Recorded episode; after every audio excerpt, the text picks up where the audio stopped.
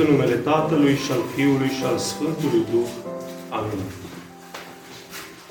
Doamne, când te-am văzut flămând și te-am hrănit? Sau însetat și ți-am dat să bei? Sau când te-am văzut străin și te-am primit? Sau gol și te-am îmbrăcat? Sau când te-am văzut bolnav sau în temniță și am venit la tine? Și răspunzând, împăratul va zice, adevăr vă spun, întrucât ați făcut unuia dintre acești foarte mici frații mei, mie mi-ați făcut. Sunt versetele de la 37 la 40 ale pericopei evanghelice de astăzi, care ne vine de la Matei, din capitolul 25, versetele de la 31 la 46. Ne aflăm în Duminica înfricoșătoarei judecăți, așa se numește ea, și avem în față o pericopă specială, foarte, foarte complexă, în care ne este, o prez- ne este relatată o parabolă a Mântuitorului surprinsă doar de către Evanghelistul Matei, din ceea ce rețin eu.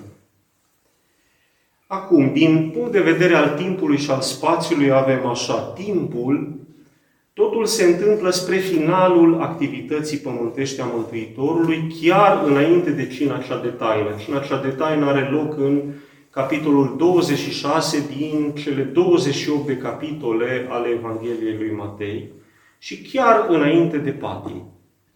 Din punct de vedere al spațiului, ne aflăm în Ierusalim.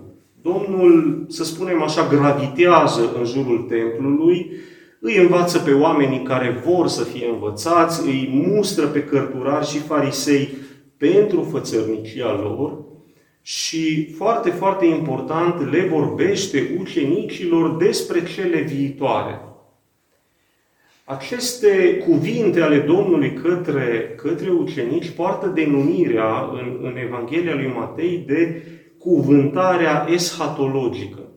Și asupra ei va fi prima oprire a zilei de astăzi. Acum, eschatologic ar însemna, în, în linii mari, toate cele cu privire la mântuire, la judecata universală, la a doua venire, la învierea morților și la viața cea nouă despre care vorbisem duminica trecută.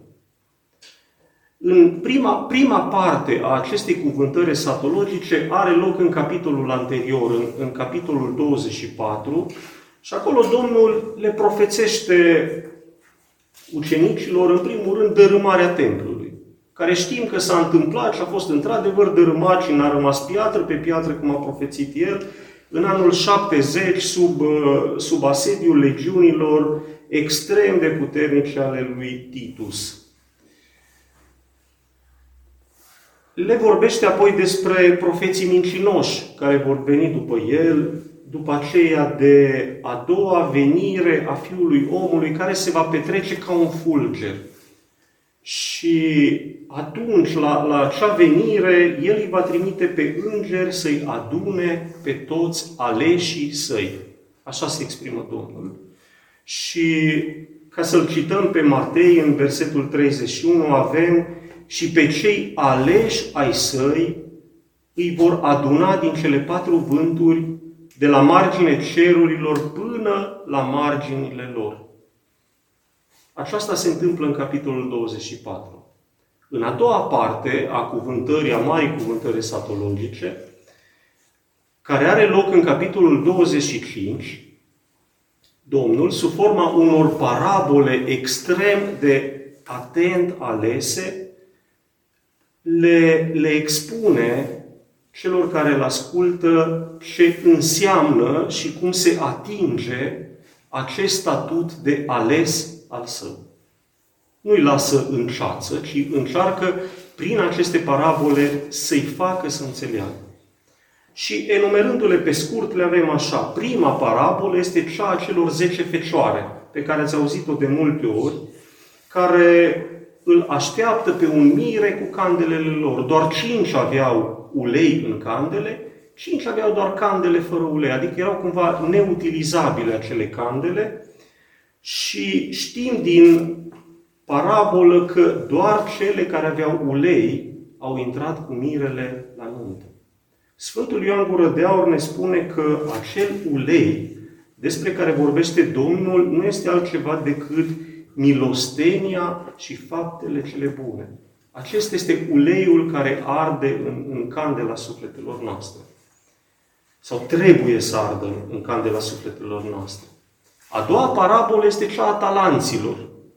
Ați auzit-o de nenumărate ori și știți că doar cei care au înmulțit talanții au intrat în bucuria Domnului lor. Așa spune Matei. A treia parabolă este cea a judecății de apoi. Cea care închide, între ghilimele, concluzionează partida pentru totdeauna. Până la această judecată de apoi, lucrurile pot fi îmbunătățite, pot fi în permanent schimbate prin, prin rugăciune, prin lucrarea Harului Dumnezeu în biserica sa. După această judecată, totul este definitiv, nimic nu se mai poate mișca după ea. Și asupra ei o să ne oprim, asupra judecății de apoi, dar aș prefera să ne orientăm nu asupra cuvintelor folosite de evanghelist, care a pus judecata de apoi, ci asupra cuvintelor pe care biserica le-a atribuit acestei duminici și implicit cumva asupra acestei pericope, înfricoșătoarea judecată. Și dacă vă amintiți cuvintele imediat anterioare a ceea ce zicem acum, nuntă, mire, bucurie, și sărim dintr-o dată la înfricoșător. De ce oare este folosit acest termen? De ce este el alocat acestei duminici și acelui moment final al vieții pământești în forma pe, în care o știm noi? Și prima explicație, sunt multe, am ales doar trei, prima va fi așa. Pentru că cerul va fi gol. Ne spune Sfântul Ioan Gură de Aur că la prima venire Domnul a venit smerit, umilit. A, fost, a ajuns să fie bagiocorât, bagiocorit și omorât pe cruce. Dar la doua venire va veni cu toată slava puterii Lui. Și auziți ce zice Evanghelistul. Iar când va veni Fiul omului într-o slava sa și toți sfinții îngeri cu el, atunci va ședea pe tronul, slav, pe tronul slavei sale. Versetul 31 din capitolul 25. Deci cerul va fi gol de îngeri și pământul va fi plin. Imaginați-vă, vă rog, nenumăratele, miriadele de oștiri îngerești prezente la această judecată, cu siguranță este un moment înfricoșător. A doua explicație ar fi așa. Pentru că judecata ne-a dat-o nou. Nu există criterii speciale sau niște criterii ascunse, niște norme dumnezeiești de neatins, ca și cum dai examen în fața, în fața unui mare profesor și te tem că vei primi niște întrebări de o complexitate inimaginabilă. Nu.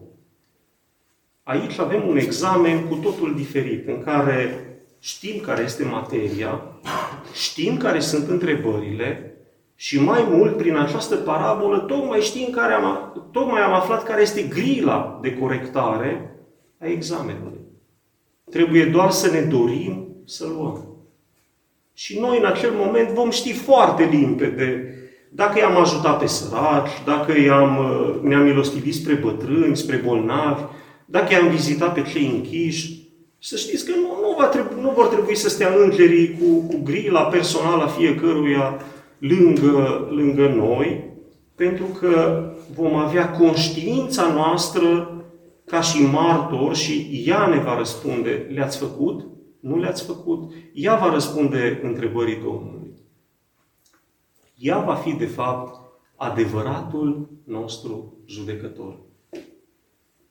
Și Și asta cred că este înfricosător, pentru că Domnul este un judecător atât de bun încât ne încredințează nouă propria noastră judecată.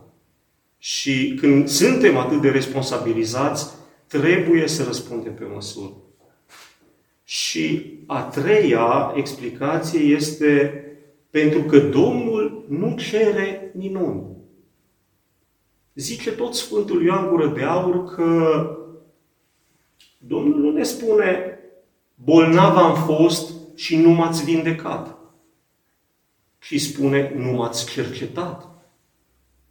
Închis am fost și nu m-ați eliberat. Zice, n-ați venit la mine. Flămând am fost, el nu cere aici mese scumpe, care să depășească posibilitățile uh, bugetelor noastre personale, și cere hrană simplă, pâine, apă, orice putem da. Adică El ne cere cele mai firești lucruri, ne cere cele mai, am putea spune, omenești lucruri cu putință.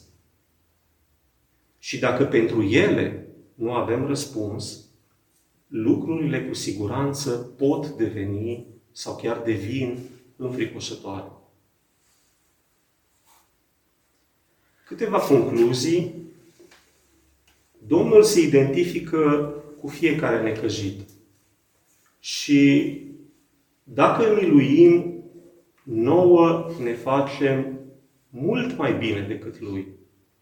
Pentru că Domnul, după cuvintele de adineori, primește gestul nostru umanitar și ne răsplătește atât în viața de aici, ca un Dumnezeu și nu ca un om, cum ne-ar fi putut poate răsplăti omul pe care l-a miluit la un moment dat, El ne răsplătește ca un Dumnezeu, cu mult, cu mult mai mult, și ne dăruiește și un loc în împărăția sa. Cuvintele zilei cred eu că sunt omenie și milostenie. Cuvântul înfricoșător nu face decât să atragă atenția, să sublinieze în fața conștiinței noastre importanța lor. Și dacă vom purcede pe drumul vieții, însoțiți de ele, la final cred că vom auzi și noi cuvintele Veniți, binecuvântații Tatălui meu, moșteniți împărăția cea pregătită vouă de la întemeierea lumii, Matei, capitolul 25, versetul 34. Amin.